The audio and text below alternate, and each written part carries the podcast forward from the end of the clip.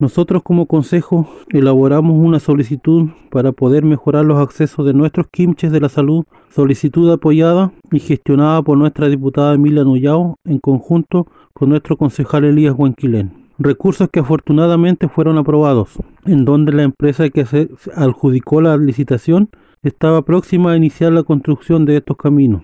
Lamentablemente el municipio intervino uno de estos caminos, aprovechándose de la necesidad de la gente. Desgraciadamente ese accionar hoy no nos permite ejecutar una obra encima de otra. Por lo tanto, estos recursos se van a perder, dado que la licitación del proyecto no nos permite redestinar recursos a otro lugar, en donde finalmente se van a perder 22 millones aproximados y en donde no podremos llegar a otra familia donde finalice este camino. Señor alcalde, con su afán político de ganar una elección, usted no está perjudicando a quien hoy le compite, sino que está perjudicando a la familia que no se les va a poder construir su camino. Por el bien de esta familia, espero que como municipio les entreguen una respuesta y una solución a quienes hoy día se ven perjudicados.